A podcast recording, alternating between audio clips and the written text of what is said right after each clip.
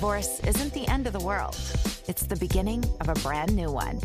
Get empowered and inspired while you build your post divorce life. This is Thanks Divorce. And here's your host, Janine Bell. Why, thank you, announcer lady. That was such a warm welcome. it's growing on me. I think I like it.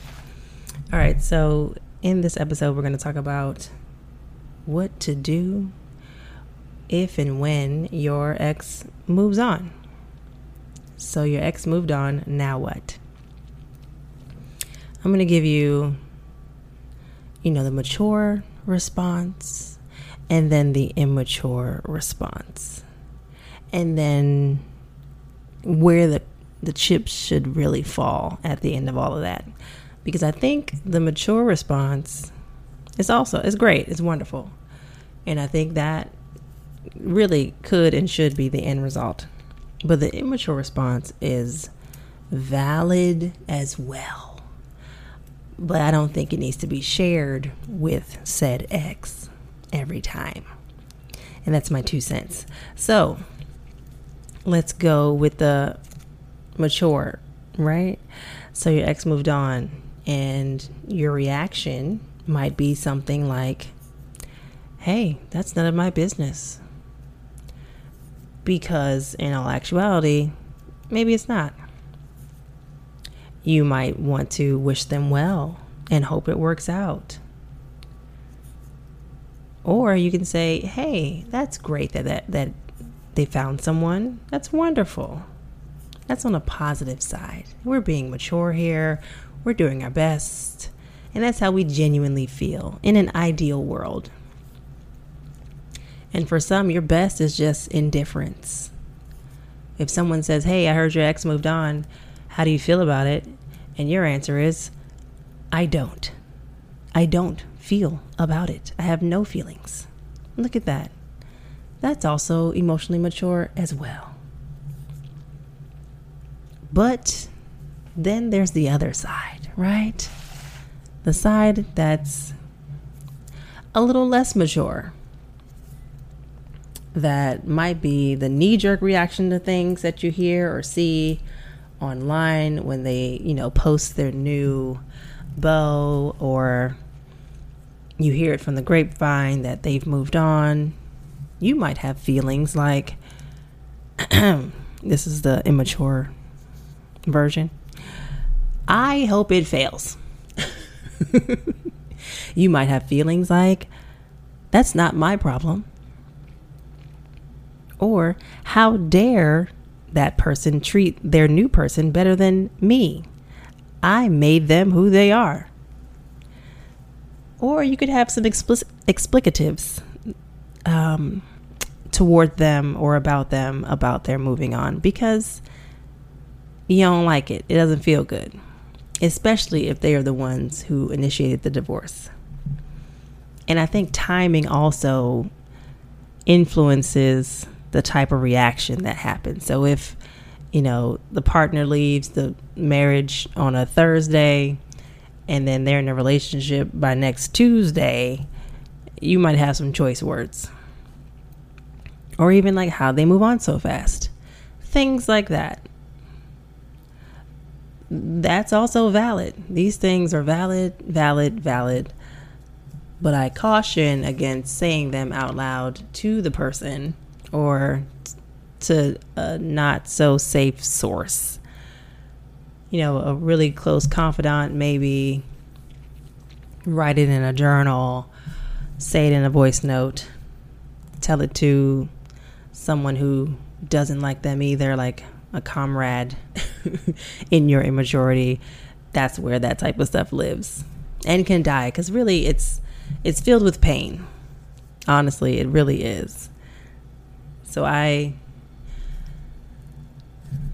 recommend leaning into the mature side, the mature self, and even go as far as apologizing when you don't lean into that. And you might blurt out some things that the hurt version of you was feeling at the time. We all have a hurt version. And just a short, short story I was dating a guy where whenever we were having an issue, it was common for us to say, like, you know, Hurt Janine is talking right now, just to like give you a preface of where this is coming from. But I got something to say. Just know that Hurt Janine is saying it. Hurt Janine sometimes is reckless, and Hurt Janine might not care about your feelings right now, but Hurt Janine has to get it off her chest. So sometimes that hurt version of yourself takes the wheel. And um, sometimes it's not pretty. And I think that we're all human and that happens. But if we did a little cleanup after that would be great. Or at least the preface saying like hurt me is talking and I and hurt me wants to tell you this because I'm hurting. It's just it's at least an acknowledgement of what's actually going on for you and it's preparing the listener to hear a version of you.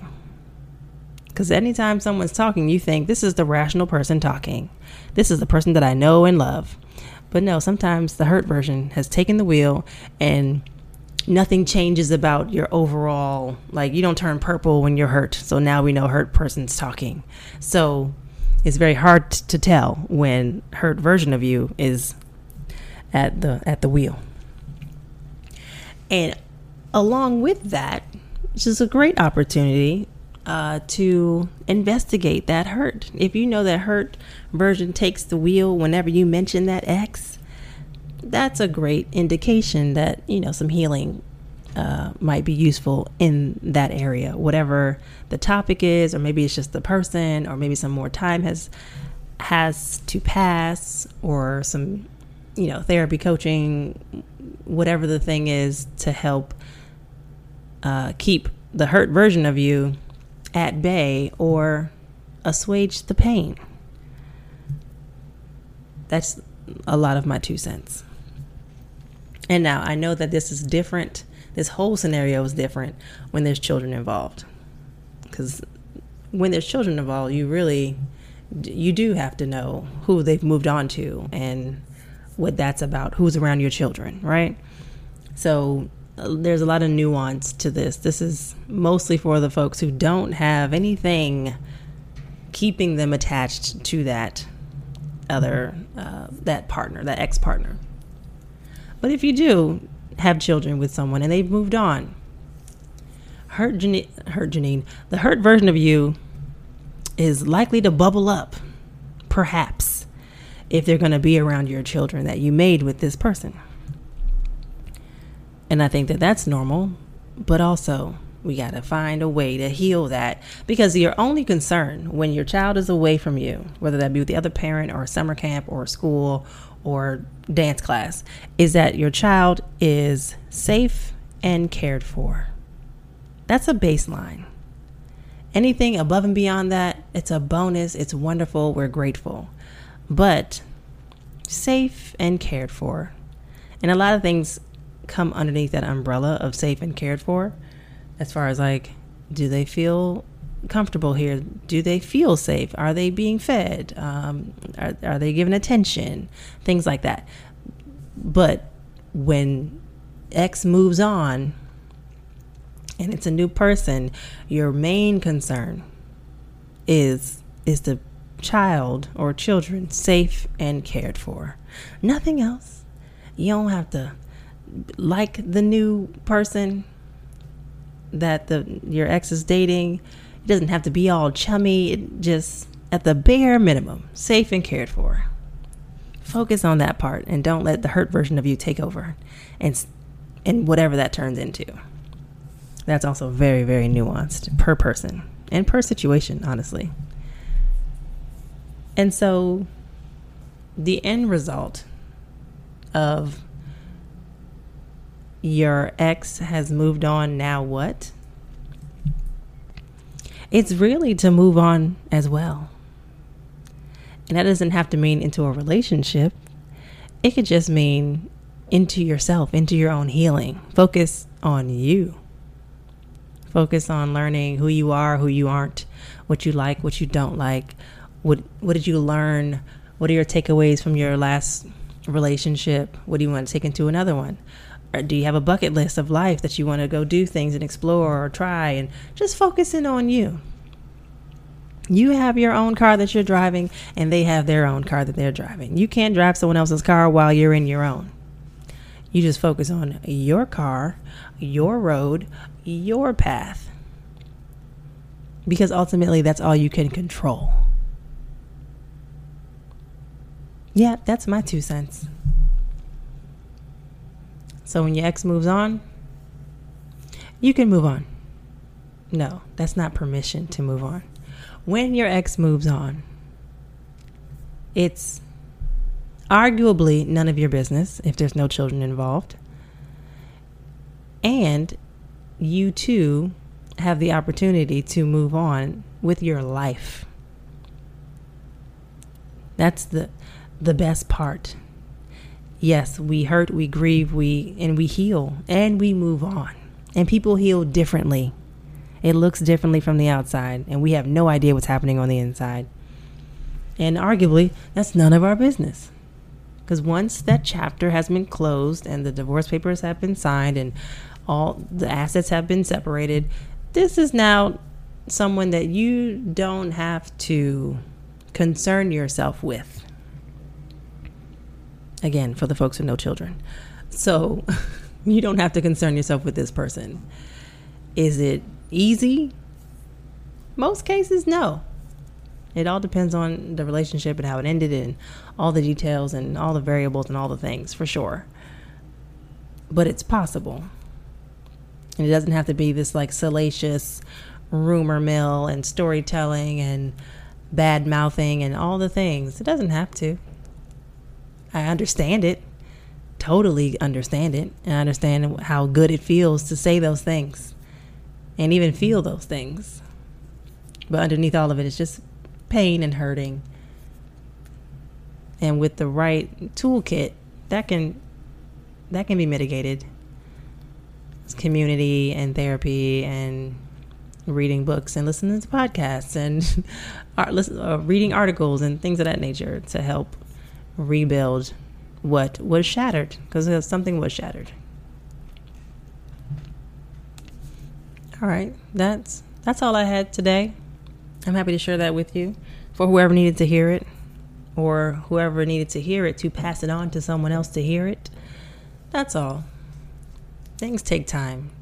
And please give yourself grace for all the versions of yourself that show up when, you know, something gets shattered we we don't know. We don't know who we turn into sometimes. And there's space for all of it. But we try our best to not have it spew out on other people. That's where, you know, actual damage happens. So yeah, that's it. Um, I do, I am because I can. This is my podcast, and I'm going to be my own sponsor. So I am hosting a divorce retreat next February 2023 in Tulum, Mexico. And I am inviting 10 lovely divorced women, could be you, could be someone you know, to join us as we release and reconnect. The theme of the trip is to release the things that no longer serve us and to reconnect with ourselves, whatever that means for us. It's four days, and we're in a boutique hotel together There'll be dedicated time to release in a ceremonial way. There will be space to reconnect and exercises to reconnect with our bodies and with ourselves and life visioning and what we see for ourselves and manifesting it forward. Things of that nature. So yeah, if you're interested, the website is thanksdivorce.com slash retreat very excited to offer this for anyone who feels interested. And this can be for someone who was divorced three months ago, or three years ago, or six months ago, and six years ago. It doesn't matter. It's really about commemorating the end of a chapter and planning for the next one in a very real, concrete way. And if you didn't have a chance to do that with your divorce, why not do it with us? It's going to be a good time. It's going to be a very nourishing time. That is the goal to be nourishing in every way possible. and there'll be a private chef and all types of things. There's details on the website. It's all there on the website. You'll find it when you go looking, and I will see you next time on another episode of Thanks Divorce.